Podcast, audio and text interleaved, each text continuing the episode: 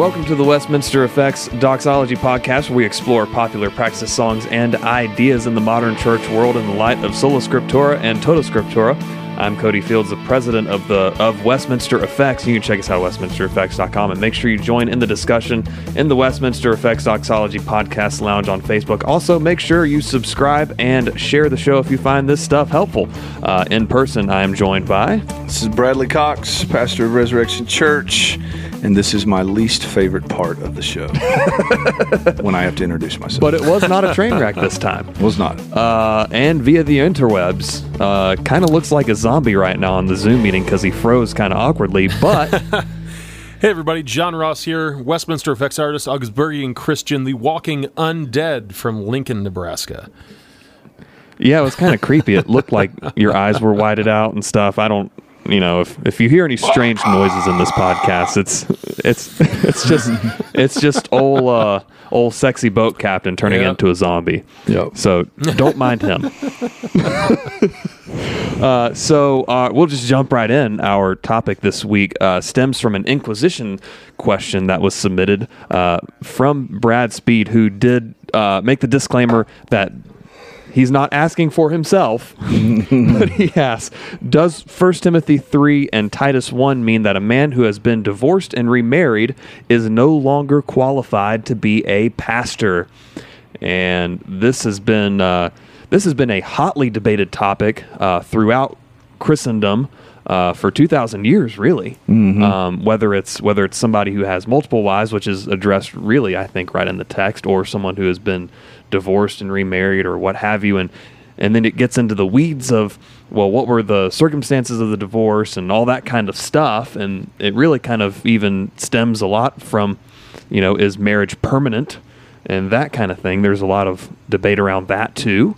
Uh, so, what do we make of 1 Timothy 3 and Titus 1? Uh, maybe, Bradley, you have it pulled up on your phone.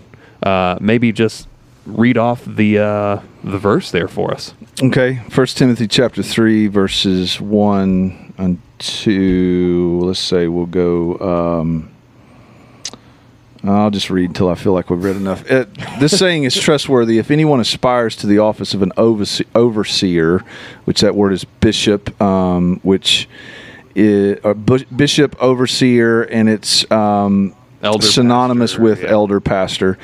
He desires a noble task. Therefore, an overseer must be above reproach, the husband of one wife, sober minded, self controlled, respectable, hospitable, able to teach, not a drunkard, not violent but gentle, not quarrelsome, not a lover of money. He must manage his own household well with all dignity, keeping his children submissive. For someone does not know how to manage his own household, how will he care for God's church? He must not be a recent convert, or he may or he may become puffed up with conceit and fall into con- the condemnation of the devil. Moreover, he must be well thought of by outsiders, so that he may not fall into disgrace, into a snare of the devil. So, high standards. Very high standards, and interesting standards too. I mean, I I, I would point out that um, husband of one wife, regardless of how you interpret that, is not the uh, I, I don't. I, you wouldn't put that at the top of the food chain of these lists of Sure. qualifications, Yeah, in, in, in, in the sense that you separate it from all the rest. Um, if you're going to ask the question, can a person who has been divorced um, be be in the office of an elder? I don't think it's a stretch to also extend that question beyond uh, has this person ever not been sober minded have they ever not been self-controlled have they ever not been a drunkard or uh, are what if their children have grown into adulthood and are not christians Yeah.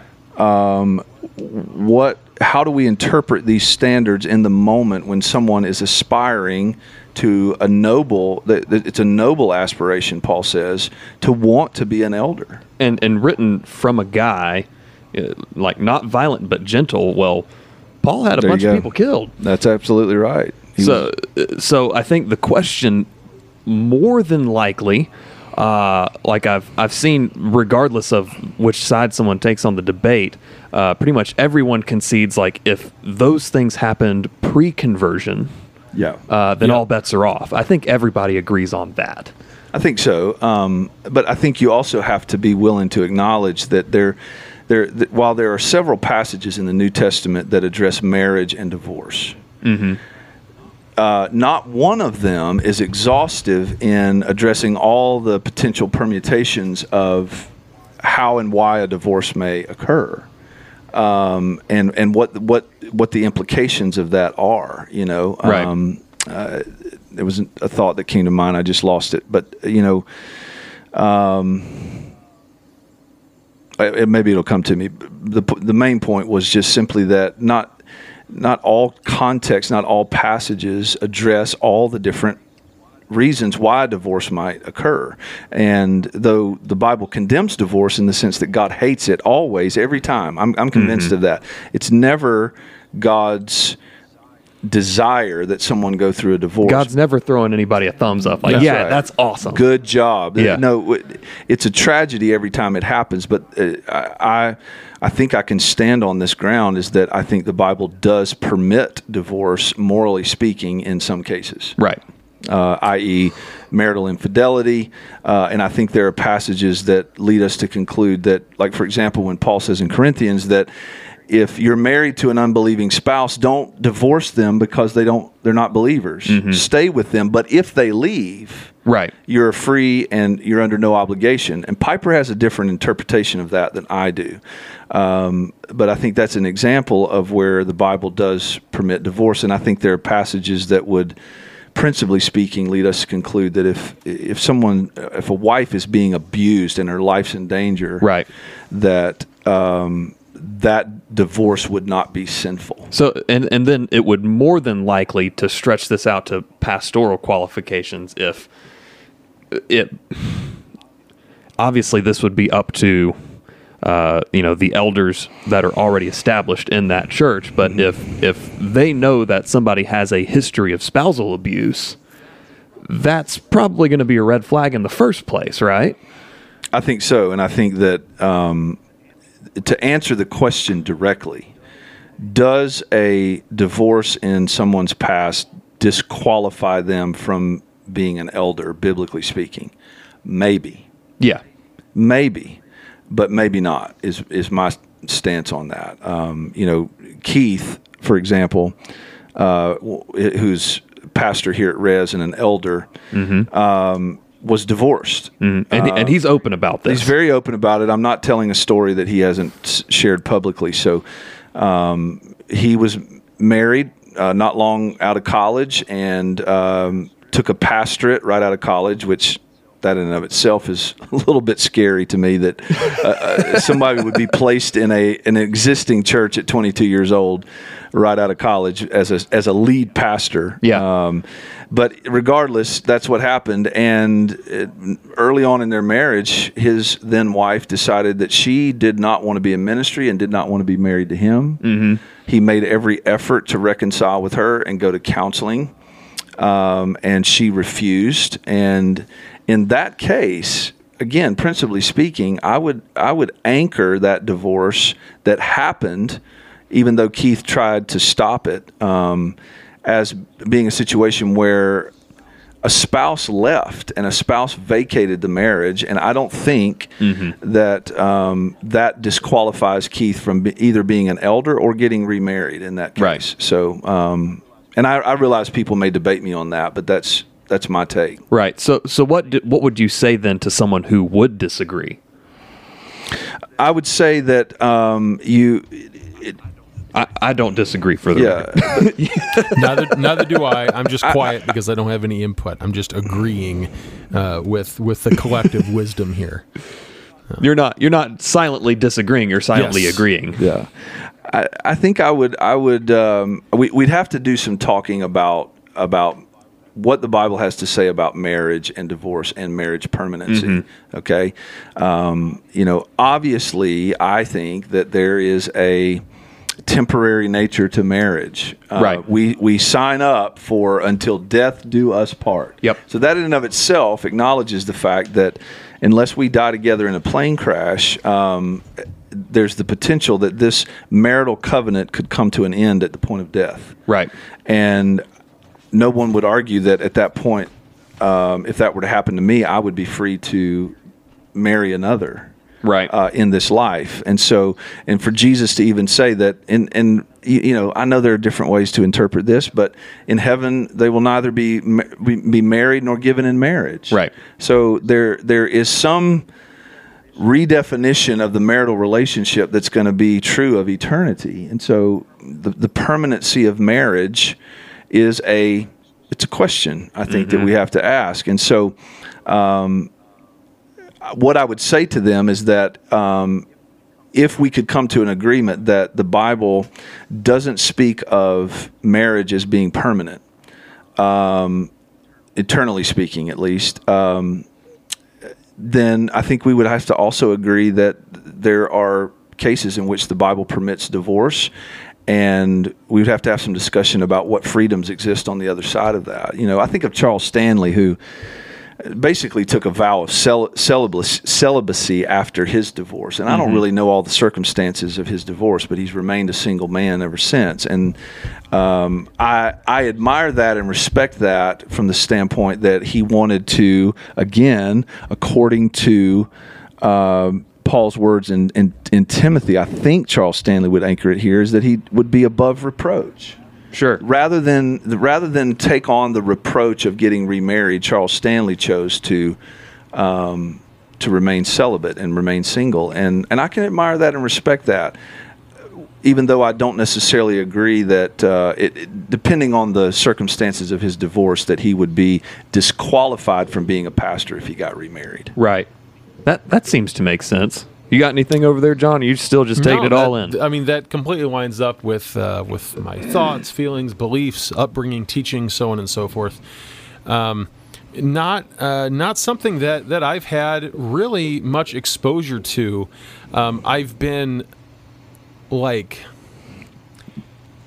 involved in ministries that in its in their past have had uh, issues or, or kind of around this topic, but it's never something. Uh, thanks be to God, absolutely that uh, that I've really seen firsthand, and uh, I mean, as as I always am when when uh, uh, we all line up on on our on our thoughts and convictions on a topic. I, I'm I'm joyful that that's occurred, but yeah, I I've really just got nothing to say on the, on, on about it.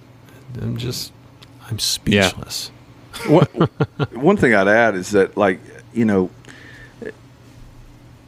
I, we, we have to take marriage very seriously. Yeah. I mean, and I could go on for a long time about this. I'm not going to, but I mean, what marriage pictures for us in terms of the gospel is staggering. Uh, the covenant of marriage and what it represents in terms of our relationship to God and Christ is it, we should be in awe of it. For Paul to say, Husbands, love your wives as Christ loved the church. For wives, submit to your husbands as unto the Lord.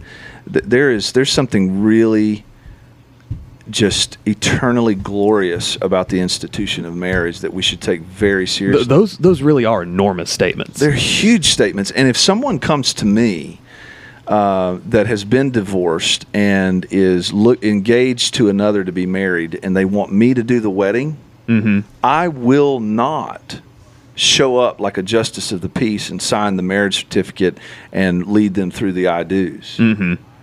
I they they have I make them they have to submit to uh, some premarital pastoral counsel for me to understand like what's going on in your lives how are you thinking about mm-hmm. the institution of marriage you know this divorce in your past raises questions that need to be answered because they are you know just huge, significant questions that I think divorce does raise. And so we, you know, we shouldn't, we sh- neither should we be flippant about if someone has a divorce in their past or they have a history of violence like the Apostle Paul.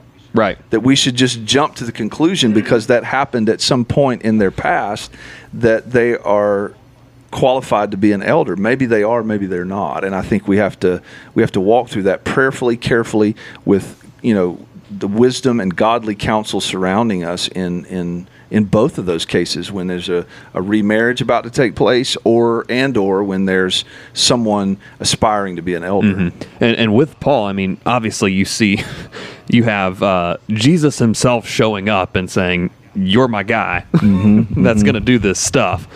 Obviously, that's not an everyday occurrence. that's right Um, but but throughout his initial stages of ministry, pretty much everyone said, "Hold on, Yeah. this guy really?" Mm-hmm. And uh, and and that was definitely an obstacle to overcome. Definitely. And so even you know, if if we're talking about a local church, uh, I think that would probably be an even bigger hindrance, uh, particularly in this day with with things like social media Oh, yeah. and and blogging and, and stuff like that, where you know news can news can leak really really quickly, and all of a sudden in the local paper you've got. Uh, you know, you've got uh, local church installs wife beater as elder and stuff like that, and then you got a whole Oh my can of worms, goodness. right? yep So Yeah. one question that that uh, that I think is related to this is even if we we don't use the uh, the qualifications of an overseer as a rubric by which to measure all who serve within the church. What of somebody who is on the worship team or Sunday school leadership? Yeah, I mean, I I could make the case for maybe someone who uh, serves coffee in the Commons or, uh, you know, runs uh, runs Pro Presenter or something. But someone who is in a visible position of leadership. You know, we've talked about this before. If you are, you know, if you are on the platform. Uh, having some sort of leadership function within the worship service or other other ministry avenue, you're seen as a leader in the congregation. So where where do some of these uh, criterion points, as it were, and namely uh, divorce and marital fidelity, so on and so forth, uh, how do those fit in, and, and how should we approach situations in these other ministry areas that uh, that are complementary uh, to the pastoral ministry? Um, I, I, I think I think that would be a, a valuable line of thought. I think it's a great question. Um, and what I would say is first, keep reading First Timothy chapter 3. Because when Paul, Paul, you know, finishes addressing elders, he goes right into deacons. And who are the deacons? The deacons were i- initially at least acts chapter 6 they were the ones that the apostles said look we, we've got widows that are being neglected in the daily distribution. So select from among yourselves men full of wisdom and of the holy spirit mm-hmm. to attend to this so we can attend to the ministry of the word and prayer. So the standard was very high yeah. in Acts chapter 6 in order to pick men that were going to wait tables for you know I, that's a bit of a crude way to describe it but you, you understand what i'm saying. Uh, not that that ministry is less than what the apostles were doing. They weren't saying that that ministry is beneath us. Certainly not because they were holding the standard very high. Men full of wisdom and of the holy spirit uh, to, to attend to this need in the church. And then paul finishes dealing with elders and he goes right into deacons. And here's the interesting thing about that there's really only one fundamental difference between the list of qualifications that Paul gives for elders um, uh, for deacons, and that is able to teach. All of the other character and moral standards are virtually identical, Yep. except for able to teach. So um, that that's I, that I think biblically affirms what you're saying, John. Is that the standard is very high for those who would be in visible leadership type roles in the church.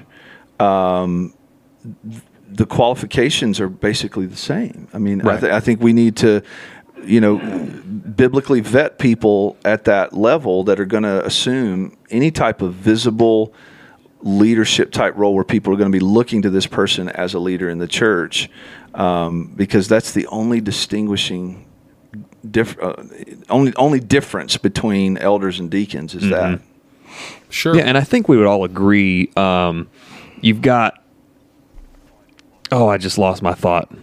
Reel it back in. Come on, Cody. Dang it. I was literally in the middle of the sentence and I just lost it. You got anything, John? well, I, I think I think we would all agree, you know, when when it gives uh, uh, that qualification of deacons, uh, full of wisdom and full of the Holy Spirit, uh, we understand that every believer is indwelt by Sure. the Spirit, but there are different levels of being filled. Sure. And so, what you do want is, you know, say musicians, you want them to be full of the Spirit. You want them to be regularly reading the Word and actually thinking about these things, as opposed to, uh, you know, and I, I get people are at, at different stages. Maybe someone can only handle reading five verses at a time. So I'm not putting any kind of of cap or or quota thou that they need to read, by any 10, means. 10 verses of Lamentations per day. Right, right. So, but but there's a difference between someone who doesn't know where to start, or or they're just unsure of things, and someone who is lazy or just refuses. They're probably not very full of the Spirit, even if they may be indwelt. Yeah. Makes I think, sense. I think you know, uh, we, we just cannot um, understate the importance um, for church leadership and the people that make decisions about, um, you know, appointing people to certain roles in the church. The the need for discernment. Um, you know, we need discernment. We need Yep. we need to be able to, uh, you know, because Paul says in First Timothy three when he's talking about deacons, he said, um, uh, he said, deacons like, likewise must be dignified, not double tongued, not addicted to much wine, not greedy for dishonest gain. They must hold to the mystery, hold the mystery of the faith with a clear conscience, and let them also be tested first. Let them serve as deacons if they prove themselves blameless. So there's there's some type of testing, um, uh, a a verification uh, process, if you will, that I, I I understand a lot of times happens very organically, particularly in positions of the church, such as musicians or worship leaders or host team, excuse me, host team members or you know people that serve in variety of capac- capacities in the church. I think there, there's um, a lot of organic testing that goes on and saying, you know, is this person, you know, full of the Spirit and full of wisdom? We're really asking those questions, even if we don't use those exact words when we appoint people. But we need discernment. We need to depend on the Holy Spirit for discernment when we appoint people to, um, particularly, you know, significant roles of leadership in the church.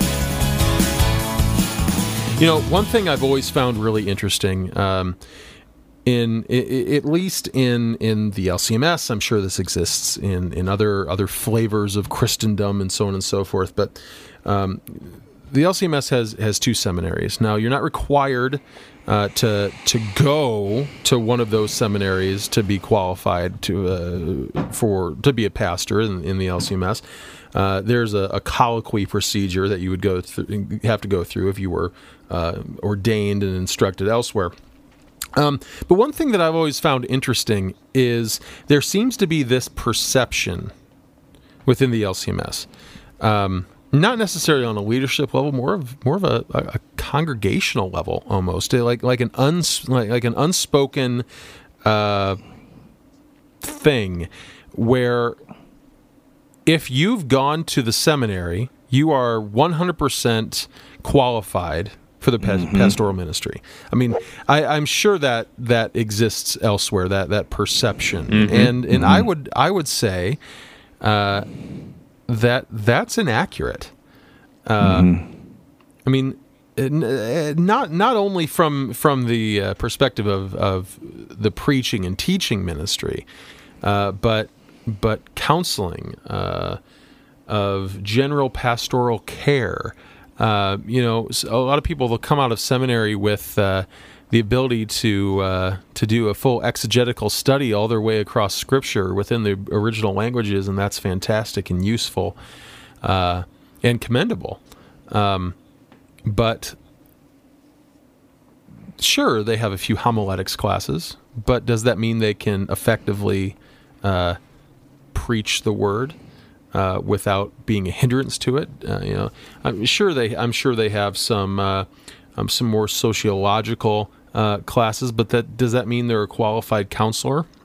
You know, all of all of those things. Uh, I mean, it, it is it is a very unique individual uh, to hold the role of pastor. I, I, I would say, and I've always found it so interesting that if you're a seminary graduate, you're automatically nominated. Like, ah, yes, you are 100% qualified to be a pastor. Yeah, uh, you know, it, it, it's almost as if the pastoral qualifications have, have gone from this uh, this v- list of very high standards to okay, what degree do you have and from where? Mm-hmm. You know, Yep. No, I and, I, and I, don't know if there's any discussion to be had around that, but I, I've always found that interesting. Something that uh, that I, I, I don't necessarily like. No, you're absolutely right. I think what I've what kind of struck me is I was just kind of flipping around First Timothy three, and we really don't pay enough attention to the end of that chapter, mm-hmm. uh, where it's, if I delay, you may know how one ought to behave in the household of God, which is the church of the living God, a pillar and buttress of the truth. Like that's there's a ton just in that one little phrase, uh, but but there are there are standards for how Christians behave in the household of God and in the family Yeah. of God. And the church should be propping up the truth. It's this isn't yes, individuals are saved, obviously.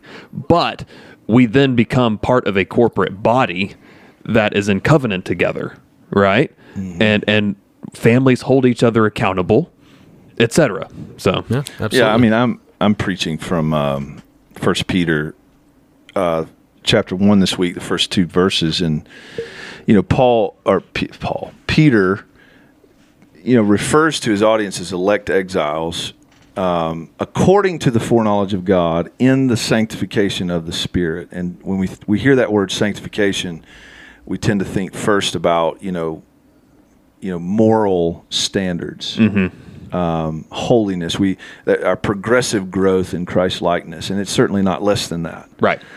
But I think the essence of what Peter's talking about is a set apart life. It's not Yeah. a normal life. We're, we we live we live normal lives in a very abnormal way Yes. as as Christians, and so that that is true of all Christians. A set apart life, set apart unto God for obedience to, to Jesus Christ. Peter says, that's that's all of us. Mm-hmm. And then when you start to think about the office of elder and deacon, and extrapolate that out to worship leader or small group leader, whatever else, you're, we're talking about people who have been set apart from among the set apart ones to be leaders at the forefront. It doesn't mean they're better. By Doesn't mean they're better, means. but it does mean that there is a um, there is a high standard, and and we we should not be flippant about handing out ordinations any more than we should be flippant about inviting someone to lead a small group. You know, I tell my small group leaders all the time, um, you and you are little pastors in this church, and by little I don't mean less than or less significant. I just mean you have a small group of people within the larger group of people that you're called to shepherd and pastor, uh, like an overseer. And I, I, I want my my small group leaders to be um, really those that are aspiring to the the same kind of thing that someone who says I want to be an elder and overseer Sure. of the church would be aspiring to. Yeah, almost uh, almost vicars in that sense. Uh, a, a word, Yeah, very much a so. word often left unused, but one that I appreciate. good vocabulary. very good vocabulary. And and since since you used a great vocabulary word, let's move on to the other great vocabulary word The- within the Doxology podcast, and that is the Inquisition. Let's do it.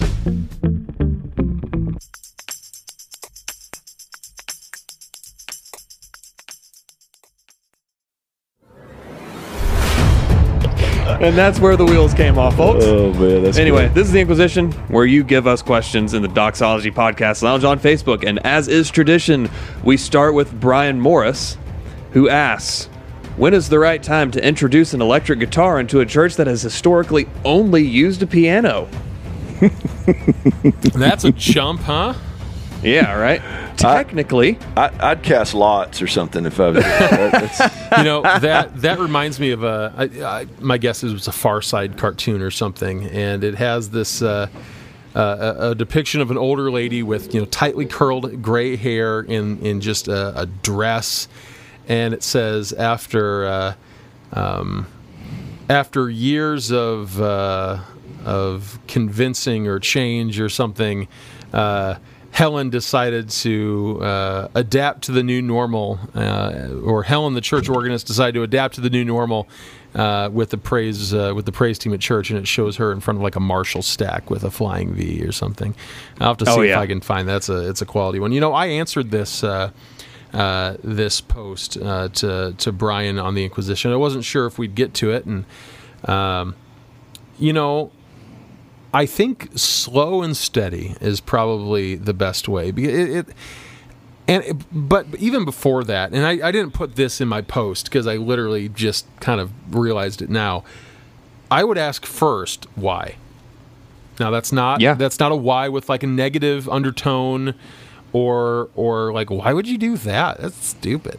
Uh, but I think motivation uh, in this uh, it, it, it would be something that that we would do well to consider. Um, keeping the worship war esque style debate out of things. What are you hoping? And this is a general question to to anybody who has done this or is doing this. What what is the end game here? Um, Yep. Is it? Do you want to change the identity of the congregation, at least from a, a visual or aesthetic perspective, or, um, I mean, not intending to hit nails on heads here, but I mean, is it because you want to play more? Is it? Uh, is it because that you think that the songs that you're doing would be well served with a little bit of creative ambience uh, behind them? Do you have someone who really, really wants to serve, and uh, you don't need an acoustic guitar player, or they can't play acoustic, which I suppose is, is a thing. I mean, you, you can play electric rather well without being a, a quality acoustic player, I suppose. Um, and they really want to serve, and you're trying to make a place for them. I think that's the first question to ask. yep. If the um, if the answer is something, I don't know, uh, uh, something laudable, something okay, and and not uh, uh, not necessarily self-serving. I, I think you know m- the advice I gave was to to introduce electric guitar as a icing on the cake sort of ins- instrument. Um, you know, swells, diamonds, just add some lushness, add some character. I mean, if you think of all the pipes on a pipe organ, right?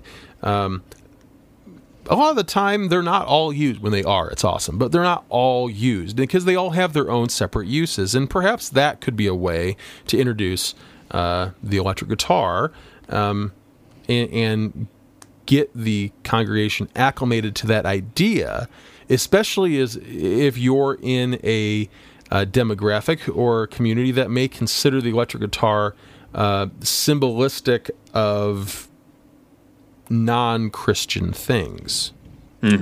or if they just don't like it, Sure. you know, right? To uh, to quote Audio Adrenaline's "The Houseplant" song, if it's syncopated rhythm, then your soul is gonna rot. yeah, that's funny. Yeah, and, and the answer to that also could be well, it might be never for your church. Yeah, You know, and, that- and that's okay. I mean, you know, every church, every every context is different, and we would we would do well to serve our congregants uh, in the in the most effective way. Um, Now we we all th- that's not to say that you shouldn't invest a ridiculous amount of money into your uh, uh, guitar rig by shopping at WestminsterEffects.com, um, but you're welcome. Uh, but, but perhaps it's just not time to unleash the fury of all that is Osteen upon your local congregation. Uh, next question. Kyle Jackson asks if you could take one person or pastor back in time to be insulted by Martin Luther, who would you take? My answer is circa 2006 Mark Driscoll because he would respond and it would be awesome. That's a great. Yeah, that would. Lo- I'd love to see that, go would, down. That would just be hilarious to watch. Love they would see that they go would down. insult each other back and forth. It'd be like a rap battle, but pastors with insults.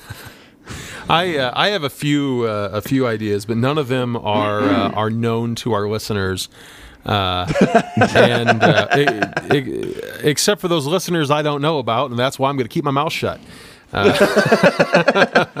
Whoever keeps doing that at the movie series at your church, right? Oh man.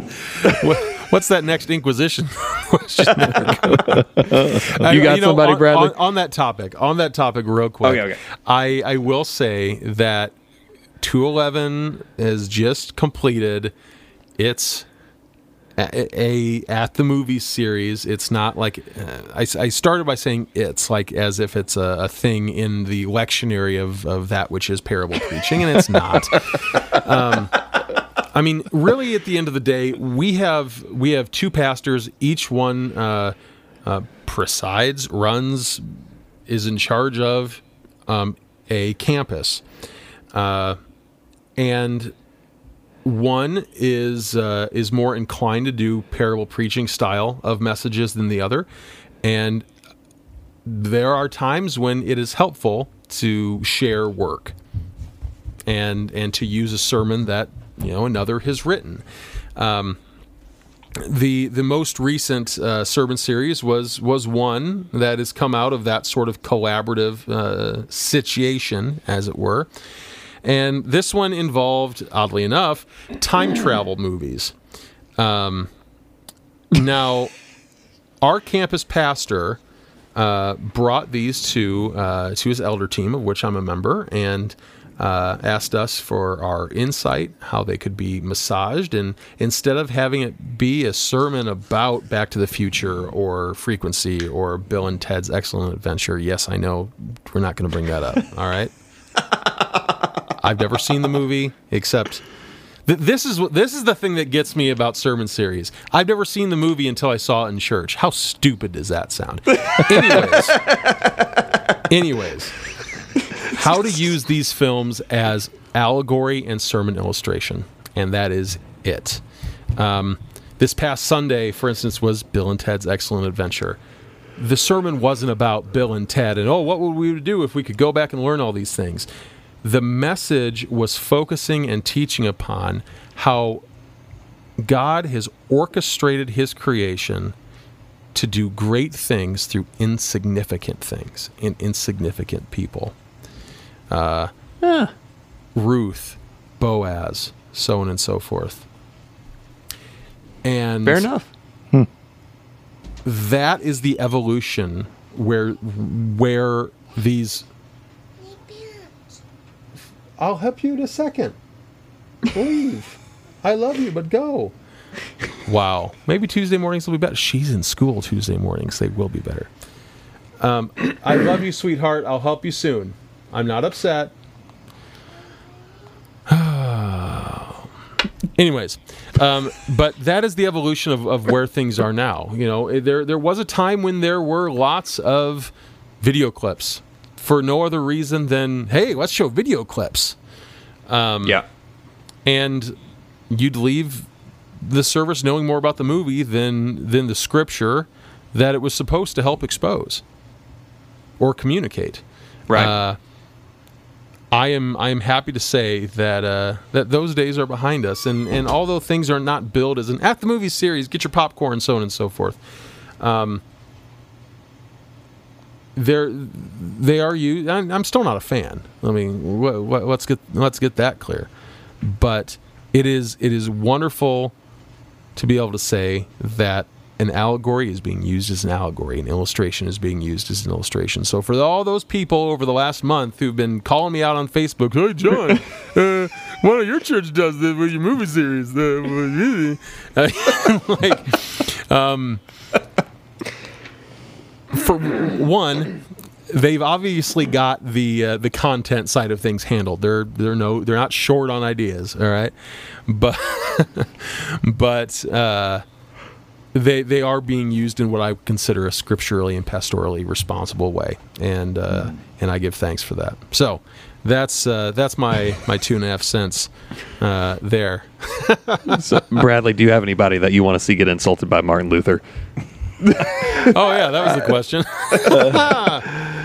I, I mean, I don't know if I can come up with one better than Mark Driscoll. That's that would be pretty fun. I mean, Pope Francis, maybe. I mean, yeah, take him, take take him back, and then set the two down in, in, in a room and lock the door with video cameras. Oh, and see what and, happens. and especially I don't like know. since since both Vatican councils. I know. Oh man, You know, I you know, but I don't know if I think Luther would just be like, "This is a waste of my time," because like that can be an insult in itself. true, Yeah. like popes nowadays, like there's fifty of them.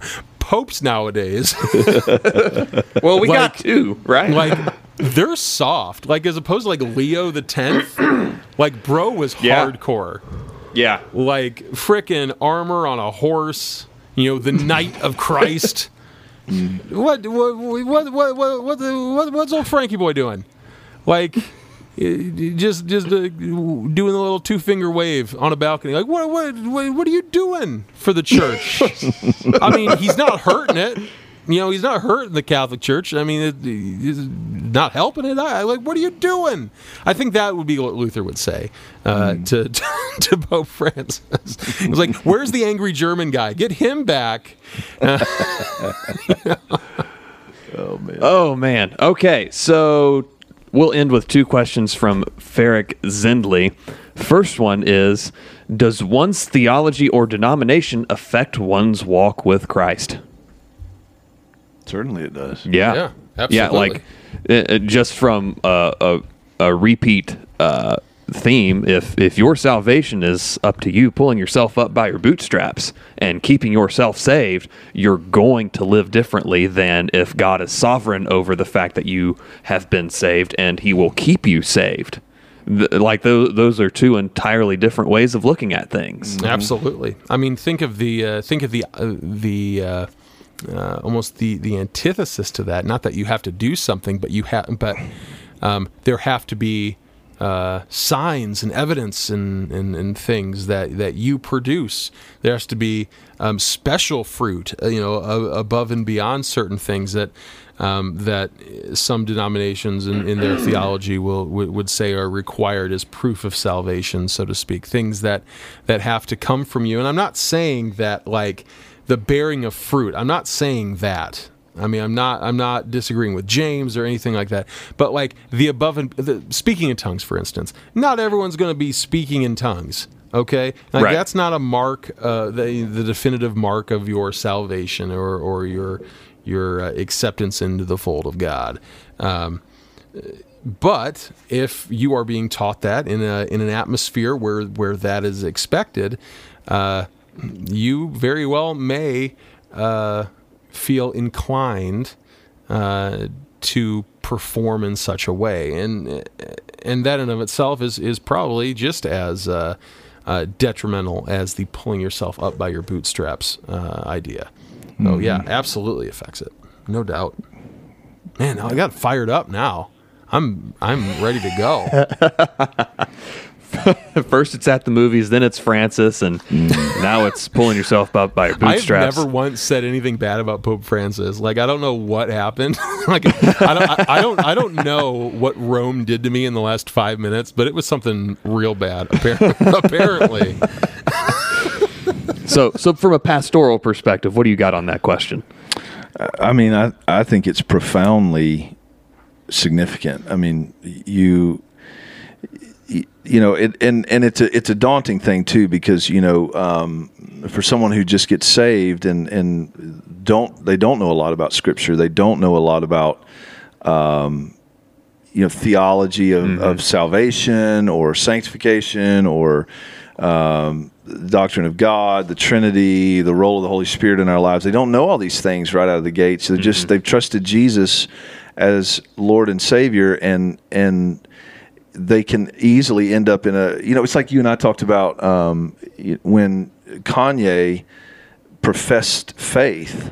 I mean, one of the biggest concerns that we had, uh, if that profession of faith is genuine and real, uh, which I, I hope and pray that it is, that he doesn't get connected in, you know, a church like Lakewood, Right.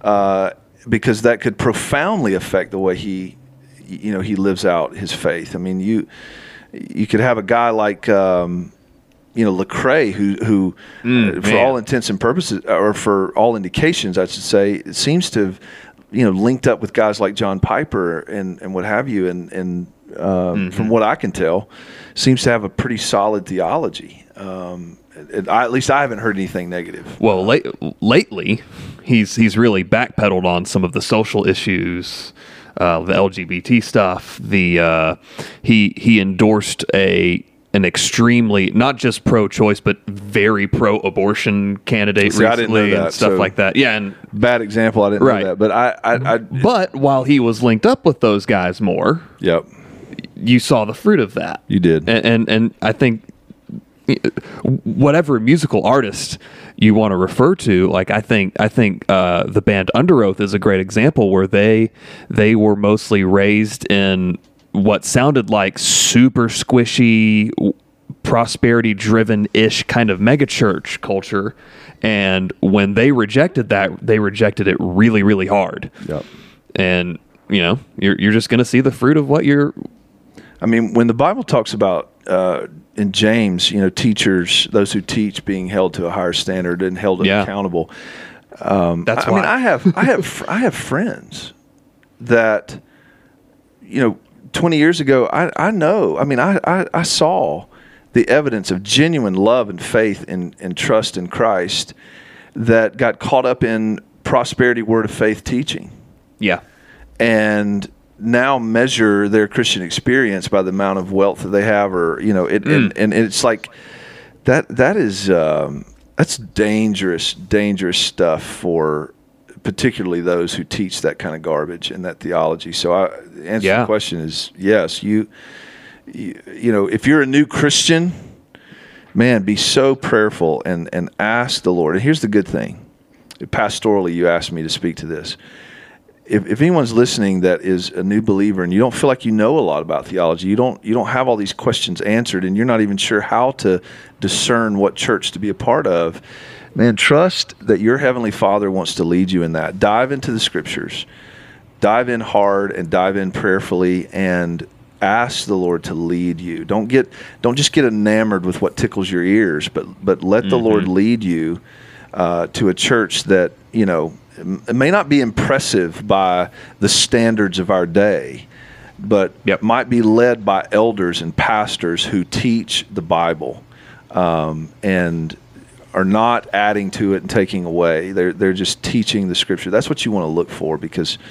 Um, there, there are some things that I know I'm off on. I, I know that I, I know that I get some things wrong theologically, but um, at Res, what you're going to find is you're going to find a commitment to teach the Scripture, to read and endeavor to understand what it says, um, and and resist with the help of the Holy Spirit any any hint of reading our bias into that. Um, You know, let's just let it speak to us and renew our minds. So Yeah. yeah, it's huge. and and one of the things that we say over and over at Res is we don't judge the Bible; the Bible judges us. Bible judges us, And and, and, you've and you've switched positions every now and then, oh yeah, where where it's like, oh, I was wrong Yeah. after all. Yeah, and you think So- about the Bereans in Acts 17 when they heard Paul preach.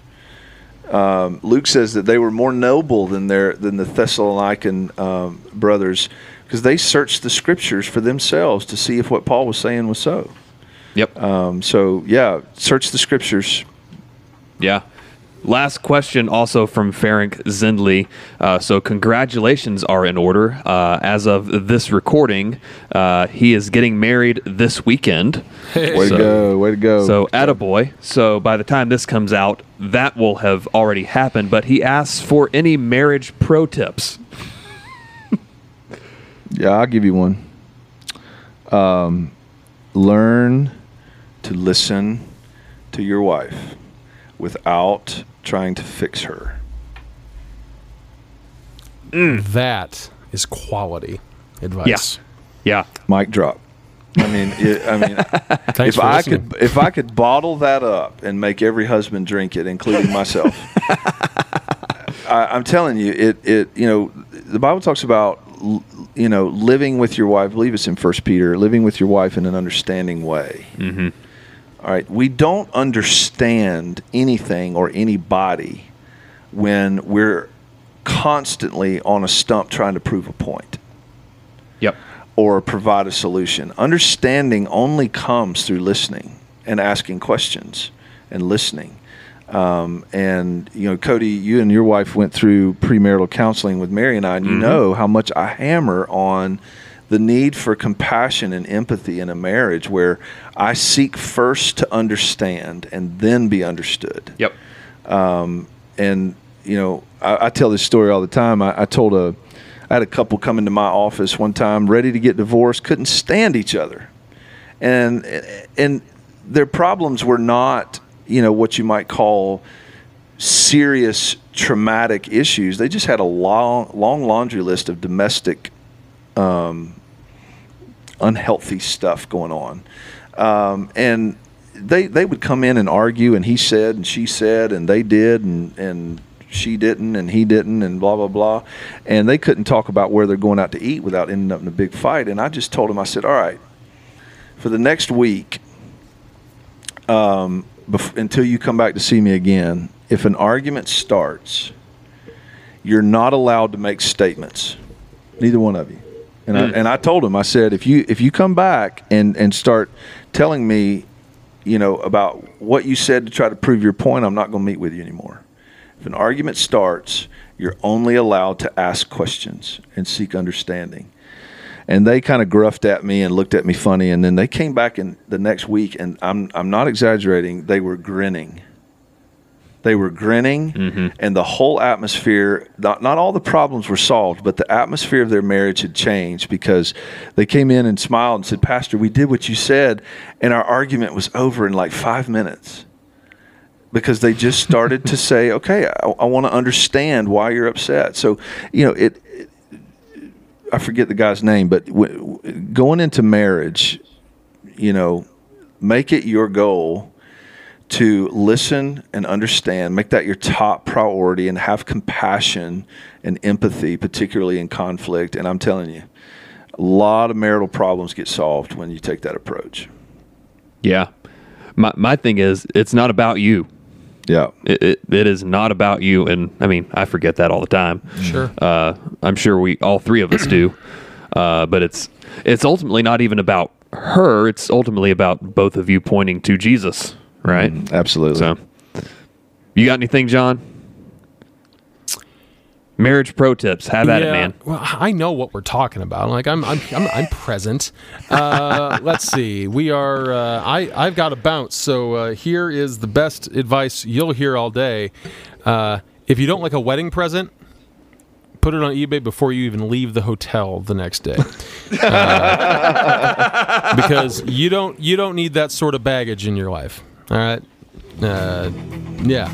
Not no no one needs a stainless steel cocktail shaker or whatever. Well, with that go. said, make sure you follow us and comment on Facebook and Instagram, subscribe on iTunes and Spotify, leave a five star review, and support the show at anchor.fm. You know the drill. Uh, so I guess that's Bradley and John via the interwebs. I'm Cody. Thanks for listening. Tune in next week.